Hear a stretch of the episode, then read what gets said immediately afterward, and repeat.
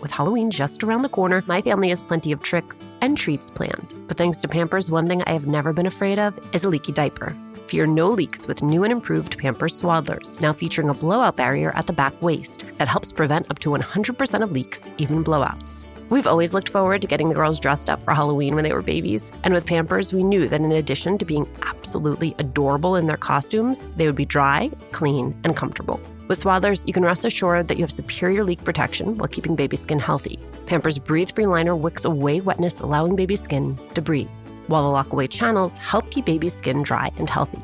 Pampers Swaddlers are dermatologist approved by the Skin Health Alliance, hypoallergenic, and free of parabens and latex. Pampers Swaddlers are available in sizes newborn to size 8 and now feature designs with the newest animal characters, Shiloh the elephant and Freddie the duck. For trusted protection, trust Pampers, the number one pediatrician recommended brand. Download the Pampers Club app today and earn Pampers Cash. Redeem your Pampers Cash for exclusive Pampers coupon savings and rewards a little update on our March 27th live recording of Latina to Latina. You did it. You sold out our early bird tickets. Thank you, thank you, thank you. There is still time to grab your regular tickets while they last. Again, the details. We are partnering with our friends at Poderistas to bring you a conversation with New York Times bestselling author Xochitl Gonzalez. It is happening at the William Vale in Brooklyn on March 27th. You can find the link to purchase tickets on our Instagram page at Latina to Latina or online at Alicia Menendez XO. I cannot wait to see you.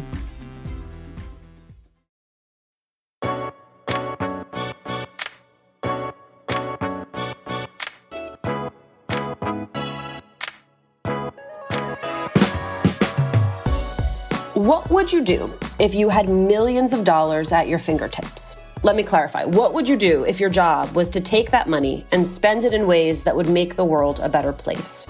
That's the question that Carmen Rojas is confronted with every day. Carmen is the president and CEO of the Marguerite Casey Foundation. She stepped into the role just as COVID 19 hit, and this moment is inspiring big questions about generosity, giving, and the future of philanthropy. Carmen, thank you so much for taking the time to do this. Oh, thank you so much. I'm such a fan of you, of your show, and so I'm so glad to be here. Oh, I love when interviews start that way. much of your career has focused on improving the life of working people across the country. What about your own upbringing drew you to this work? Yeah. My mom immigrated from Nicaragua and my dad immigrated from Venezuela. They landed in San Francisco and they immigrated at this really weird moment in time in U.S. history where it was the peak of the civil rights movement, the peak of the labor movement, the peak of the feminist movement. And so my parents with middle school educations, both from very rural places, came to San Francisco and were able to make lives for themselves and for us, for their kids that were so far beyond the things that they could imagine. So my parents graduated from middle school and I got a PhD from Berkeley.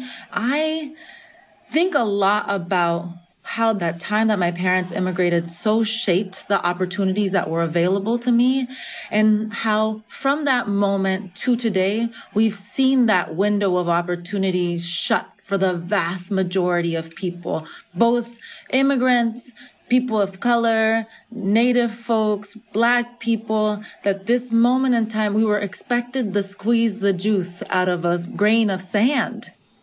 And I looked around me and one, it was exhausting to be one of the only women, one of the very few women of color, one of a dot of Latinas in rooms and just made it very sort of clear decision to really focus all of my energy on making sure that I'm not going to be the only one, that I won't be the last generation of people that gets to benefit and enjoy from these moments in time and to try to figure out ways to create more moments in time for more of us to be better off. Growing up, how was generosity displayed in your home? My mom is one of 17 and my dad is one of 10.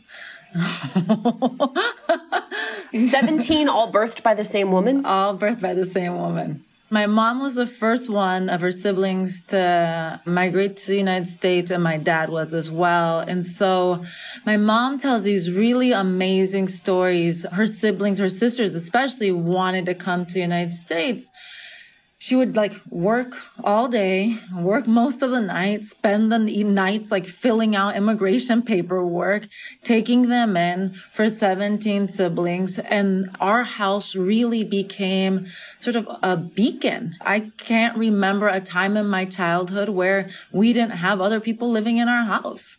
My mom my mom worked uh, cleaning office buildings. She worked sewing clothes and worked at the last Levi's factory in San Francisco our house, I feel like was what what I think is true philanthropy. This desire to give, this desire to open up. Some might think of yours, but others think of ours, so that so many more people can enjoy the ability to live lives of dignity. When did you first learn about philanthropy as a formal concept for disseminating help? Yeah. I was an undergrad. I got this really interesting fellowship at this organization in San Francisco called the Greenlining Institute. My summer project was to try to figure out in the state of California of all of these, these institutional donors, how much of their money went to organizations led by people of color and immigrants. And it turned out these numbers haven't changed much, but it's like less than 5%. And so my job was to call all of these institutions and to do the tally board and be like, okay, less than 1%. And it was really striking to me because philanthropy is one of those things that is benevolent and powerful. Like we think about it as inherently something good to give, but we don't ever tell the backstory. Like philanthropic institutions, again, like my own are often built on twice stolen wealth. Wealth that's extracted from our economy on the one side, and on the other side, wealth that people aren't paying taxes into our social safety net, into our government to actually try to resolve some of the inst- issues that foundations are trying to solve. Once it became visible to me that these institutions existed, that these people were giving money, and that they weren't only giving money to sort of social service programs or to help people from the space of generosity, but these dollars were actually shaping our political and economic experience. We can tie the rise of charter schools to philanthropy. We can tie the rise of privatizing public goods to philanthropy. Once it became visible to me, it was something that I couldn't unsee. And I now am in a really interesting position because I in this moment, the moment that the COVID moment, the economic crisis moment, the social unrest moment, has really invited me to think about philanthropy as this intermediary step Right now, a lot of really amazing social justice foundations are supporting the leaders on the front line, up front lines of the movement for Black Lives, for example. Like we are, you know, have doubled down in our commitment to organizations and leaders like Color of Change and Rashad Robinson, like Marisa Franco and Mijente, really to try to create a more equal footing. That's the gift that we have is to create a more equal footing in this moment when there's a real contest for power. You earned a bachelor's degree in politics from University of California, Santa Cruz. Then you began working on a doctorate at Berkeley. What was the plan as you were pursuing those degrees? Yeah, ni idea. ni idea. So the first kid in my family to go to college. I went to community college and UC Santa Cruz uh, had this really amazing program with my community college where you could like come with your transcripts and your letters of recommendation and they would admit you on the spot. So I was like, oh, well, like, it's right here. Let me go. I got my little paper, my little folder, and I took it and I was admitted. And I was like, oh, well, then this is where I'm going to go. And I had a couple of really amazing uh, experiences at UC Santa Cruz. I really quickly was able to get like research jobs with people like Manuel Pastor or Sonia Alvarez, like people at the forefront of thinking about social change in Latin America, social change in the United States it just opened up a universe of possibility I'd never considered. When I graduated from high school, my dad gave me like this talk, which was, you know, your mom went from cleaning office buildings to now she's a secretary. So you may want to consider going to like an ITT tech because it's really changed our life. Like the, the edge of what was possible for my parents, that was the edge. And so I was like, well, I don't know. Maybe there's something out there. I kept on, you know, tocando con la, la punta del pie, you know, being like, okay, like how much farther can I go? And I graduated from UC Santa Cruz and got this fellowship at Greenlining Institute and started to work at nonprofits. And I had somebody who now runs the San Francisco Foundation, Fred Blackwell, sat me down and was like, so what are you like, what's the plan? What are you going to do? And I was like, well, I don't, you know, I was at that point as whatever, a 21 year old was making more money than my parents could ever imagine making, had greater job security than my parents could imagine, ever imagine having. And so I was like, I don't, I feel like it's like, I feel like I'm winning. y te digo, like I was making like $35,000 a year. And I was like, victory. I'm like winning, taking names. You couldn't tell me that I wasn't a victorious person. Is there something that's getting in the way of your happiness or that's preventing you from achieving your goals? I have found in my own life that talking with someone can make a big difference. But sometimes the logistics, finding the right person, the time to connect, makes things complicated. BetterHelp Online Counseling connects you with a professional counselor in a safe and private online environment. You can get help on your own time and at your own pace. You can schedule secure video or phone sessions, plus chat and text with your therapist. BetterHelp's licensed professional counselors specialize in everything from depression to relationships to self esteem. In fact, so many people have been using BetterHelp that they're recruiting additional counselors in all 50 states. Best of all, it's an affordable option. Latina to Latina listeners get 10% off your first month with the discount code LATINA. So why not join 1 million people who are taking charge of their mental health? Go to betterhelp.com slash Latina. That's betterhelp, H-E-L-P dot com slash Latina. When my babies were going through their exploration stage, I had so much to worry about. Falling over, bumping heads. What did she just put in her mouth? The list was endless. But when they were in Pamper Swaddlers, I knew I never had to worry about a leaky diaper. Swaddlers are great for both baby and mommy. They keep your baby's skin healthy and dry with Pampers Breathe Free Liner, which wicks away wetness, allowing your baby's skin to breathe. Swaddlers have always given me peace of mind knowing that diaper rash and leaky diapers were not in our future. There's also the blowout barrier at the back waist to help prevent up to 100% of leaks, even blowouts. Pampers Swaddlers are dermatologist approved by the Skin Health Alliance, hypoallergenic and free of parabens and latex. Your baby deserves that. And they're available in a wide range of sizes from newborn to size 8, and now feature designs with the newest animal characters Shiloh the elephant and Freddie the duck. Having a diaper you can depend on is important, and it's why I have always loved Pampers, the number one pediatrician recommended brand. Download the Pampers Club app today to start earning rewards with every diapers and wipes purchase. Not to mention, get great parenting content with Pampers Club. Hey, Red, what are you up to? Just making sure all the M&M's gifts are wrapped and the balls filled.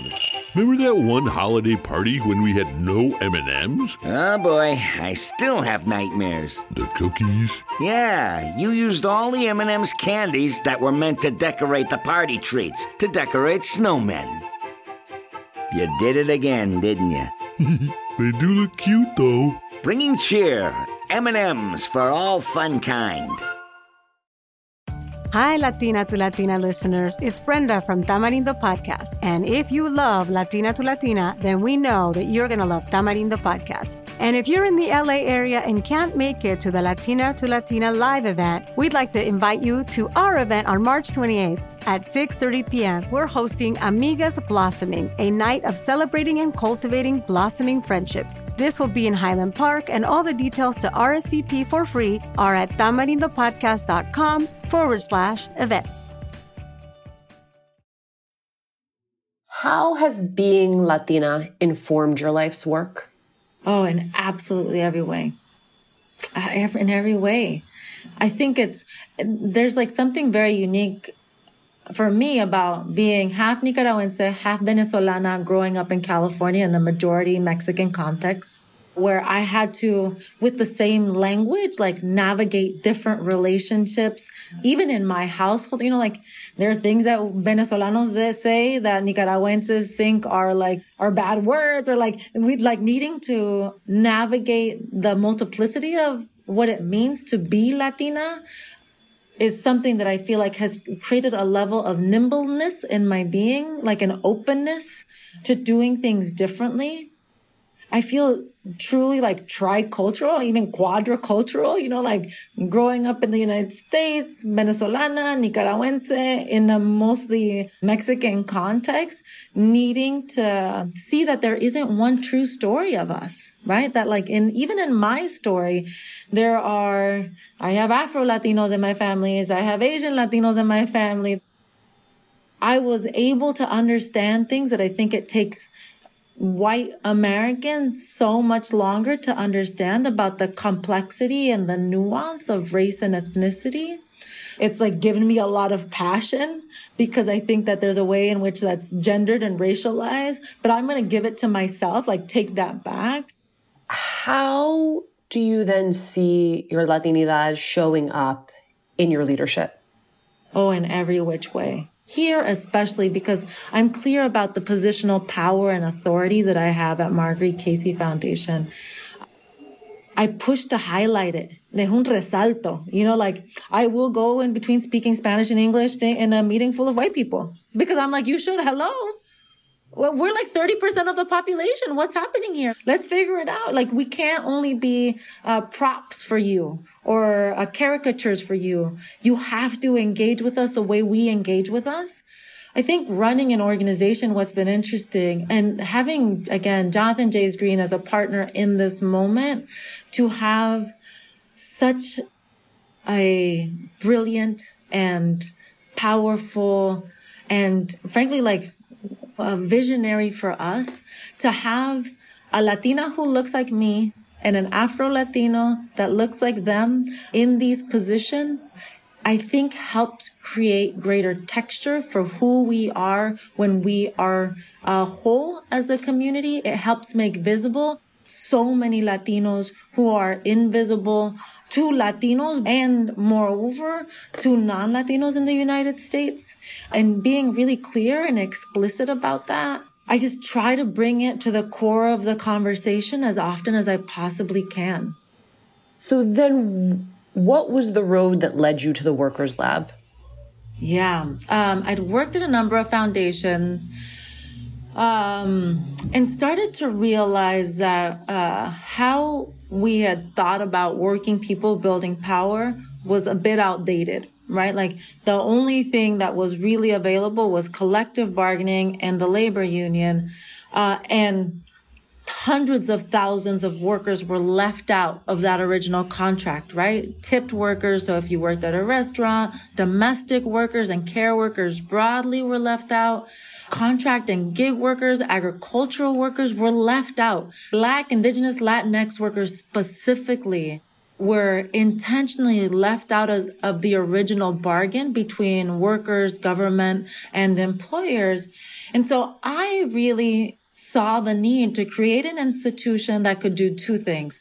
One, that could take back the language of innovation and experimentation. You know, like our folks are like, oh no, hold on. Like we can't really innovate. Experimentation is for those people over there. And I wanted to take back that language and say, we actually not only need to dream, imagine, try, fail in the same way that tech bros are allowed to do it, but it actually should be a prerequisite for the type of change that we want to see in the world. And then on the other side, I saw that, like this ability to innovate and experiment as a way to solve problems of, you know, these people that have been left behind, to create a new set of rules, to solve the ways that government leaders and corporate leaders intentionally left a whole swath of working people behind. And so wanted to create an institute and built an institution that at its best is, um, is a laboratory, creating room for folks to dream and try and to like in an uncontested and a not performative way to really say, I believe this can change the lives of working people and to give people money and say, here's not like $5, but our people up, up to $250,000 for a year. Among the things you're credited for during your time there is building a team that was majority first gen queer people of color. Yeah. That was the job. In undergrad, I learned a lot about quilombos. So quilombos were these um, self-organized communities in Brazil of, of people who had been enslaved. And so they were like free territories where black people could govern, where they could build lives, where they can do the things that they wanted to do. When I had the opportunity to build Workers Lab, I kept on thinking about all of the slights every microaggression. Every time I had to hide a different part of myself when I was working either in a majority white institution or in an institution that abided by a set of white supremacist norms. And so in building Workers Lab, I really wanted to create a quilombo. I wanted to create evidence that it's not only the Ivy League kid, but like we were and are still a very racially diverse, sexually diverse team, but we all went to community college. We all went to state schools. We are the best expression of what happens when the government invests in our institutions. And so I wanted to create room for the people who joined our team to like stretch out, you know, like to practice, to mess up and not feel like it was an indictment of who they were or, or of our community. But it was like, oh, you know, people make mistakes and like, let's find a way to fix these things.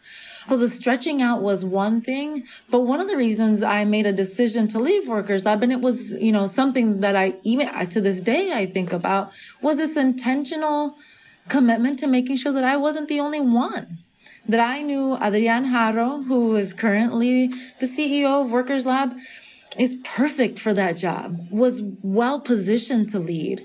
And if I stayed in that job any longer, he se iba a acostumbrar to be, we're really great number twos. You know, like folks of color are really amazing at being great number twos. But I wanted to create. Or as I say, great worker bees, not queen bees. That's exactly right. I wanted to create evidence that this team not only was possible, but was excellent and exceptional compared to the rest of the teams in our field, but that I could step away and everything would stay intact. But even better, things are better. Adrian's raised more money. They're doing more interesting things than I could have imagined. And that the team is really a team that is growing from the ground up, a set of leaders that I think need to have a platform in this moment. These positions become like the goal, right? Like stepping into these roles are so powerful. Being able to give out resources, giving out money is such a powerful thing. But that for me is like third in terms of the important things of this job. And first is really making sure that my team at Marguerite Casey Foundation feel safe, that we are invested in their leadership and growth, that we can create an example of what a just organization looks like. So that when like we're talking with private sector leaders, we're talking with other philanthropic leaders, we can say it's not only the grant making that's important, it's like that your team sees themselves in this work. That's important, that they feel safe and taken care of. That's equally as important. Where is this money coming from? Because not all foundations have the same type of funding, but also like who's applying for this money? How are they applying? Just give us a, a very cursory look inside of a foundation. I'll talk about this institution. Jim Casey is the founder of UPS. And Jim Casey uh, is a really amazing person. Like his story is really fantastic. Like he went from like deliver him hand delivering mail to building this company. Marguerite Casey is named after his sister, and we exist because when UPS went from being a privately owned company, so like the only people on the board were family members and known, to them being traded on the stock exchange to being like a publicly owned company where anybody with money can buy stock in UPS. There was an incident that helped endow the Marguerite Casey Foundation. And so at that point, I want to say we started with maybe like a $300 million endowment. And essentially, it's just like I can't see. Like to me, that's like Scrooge McDuck, just like doing backflaps yeah. and his coins. Yeah. Yeah. Uh, yes. That is, that's, it's that's like an unimaginable amount of money to me. Yeah. Well, yeah. And we are one of the smaller endowed foundations. So like just for the Ford Foundation is in the billions of dollars, right? We're now almost $800 million. But so the way that the government thinks about foundations, the things that I think are important to know is that um, our money is not taxed right? So it's our job to actually give out these resources to nonprofit organizations. And that's the way we keep our tax status. Secondly, that we are only required to give out 5% of that endowment. And for most institutions like my own, it's like we want these things to live forever and ever and ever and ever. And so are really committed to this 5.5% of giving that we have to give out.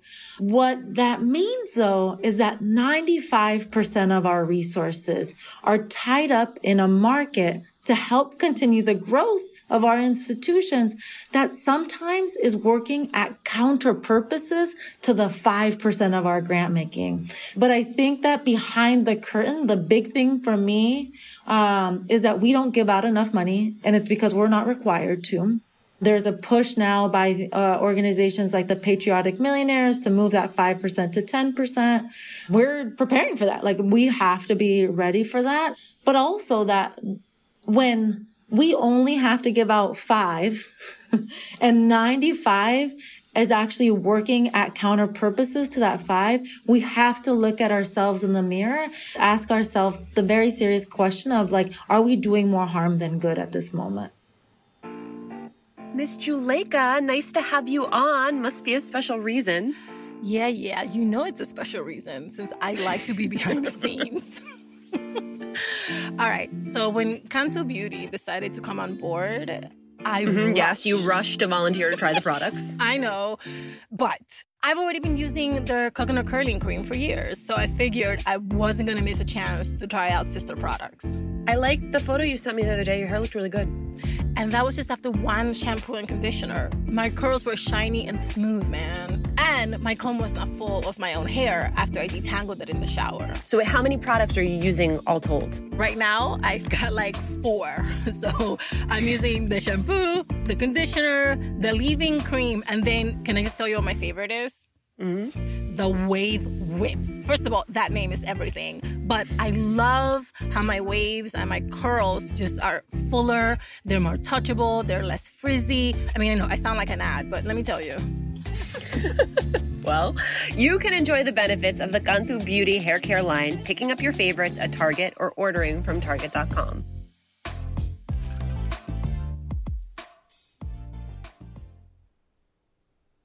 People who are critical of foundations sometimes accuse them of creating what they call an intellectual class of professional helpers, people who sort of act as gatekeepers but aren't as in touch with the issues on the ground.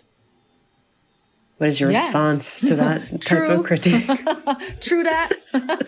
yeah. I think about this when it comes to my past jobs and our relationships to things like think tanks, right? We have created like a whole universe of thinkers that are not accountable to anybody at all. I think philanthropy has invested in a set of non-accountable institutions. I'll be really honest. This is whatever day 37 with me at this job, but we're really looking at both our own practices, but the practices of our partners, of our grant recipients and acting as gatekeepers and frankly, like how they model our behavior. For us, we asked ourselves a set of questions like, what are, what's actually a more meaningful way to get these, to get, if we want to learn how people are doing their work, what's a meaningful way to get that? Um, so that it's actually helping us not become consumers of advocacy, which I think a lot of foundations are. They're like, show me the thing, perform for me, but instead to help us be able to tell the story of advocacy and organizing that's happening so that we can help organizations, our, um, grant recipients raise more resources. It's not only creating this like weird intellectual class of people that act as gatekeepers, it's normalizing a set of processes and practices that actually undermine our ability to let leaders be free. Going back to Rashad and Marisa, I will only achieve this goal of a liberatory and a free and representative democracy and economy if Marisa and Rashad are free to do absolutely everything they want to do to try things, to imagine, to contest for power. Who am I to be like, oh no, you should use this money on this report as opposed to on benefits for your workers at your organization? You have, que locura to create this, um, weird tie. And so we are working, um, as an institution to disentangle these things, realizing that it's, it's going to be hard for all of us. I feel like my heart is very full from this. No, I'm cribbing so much of your language. There were so many things you said that were resonant to me that I'm like, yes, that is what I've been trying to express. I'm taking passionate back. I'm not letting other people yeah. have it. Yeah. I may even try Yeah. being angry now and then. Yeah, totally. Let's do it. No, I'm for it. I'm for the anger. I think that there's this weird thing like where certain people are allowed to like be celebrated because they're loving and passionate and, and they, those same people often also are celebrated because they're powerful and rageful. And that makes it, I think, so we have to hide parts of ourselves. Y que agotador. Like that's so tiring. I am my best when I am holding both a deep love and a deep rage. That my love is motivated by a desire to address the things that are bringing me rage. That's my best. Yo, I know it. That's where I'm the most clear. And I want to create room for more of us to do it. Yeah, I know it. I know it. Yeah, take it all. Ay, mujeres, this is really, I have to say, this is, when I got the email about this, um, I'm such a huge fan. And every time I see you on TV, I am, I feel so proud. I've already So cried two proud. times, Carmen. You can't make me cry the third time. Thank you. No, thank you. Thanks for joining us. Latina to Latina is executive produced and owned by Juleka Lantigua Williams and me, Alicia Menendez. Virginia Lora is our managing producer. Cedric Wilson is our producer. Carolina Rodriguez mixed this episode. Manuela Bedoya is our social media editor. We love hearing from you. Email us at hola at latinatolatina.com. And remember to subscribe or follow us on Radio Public, Apple Podcasts, Google Podcasts, wherever you are listening. And please, please leave a review. It is one of the fastest, easiest ways to help us grow as a community.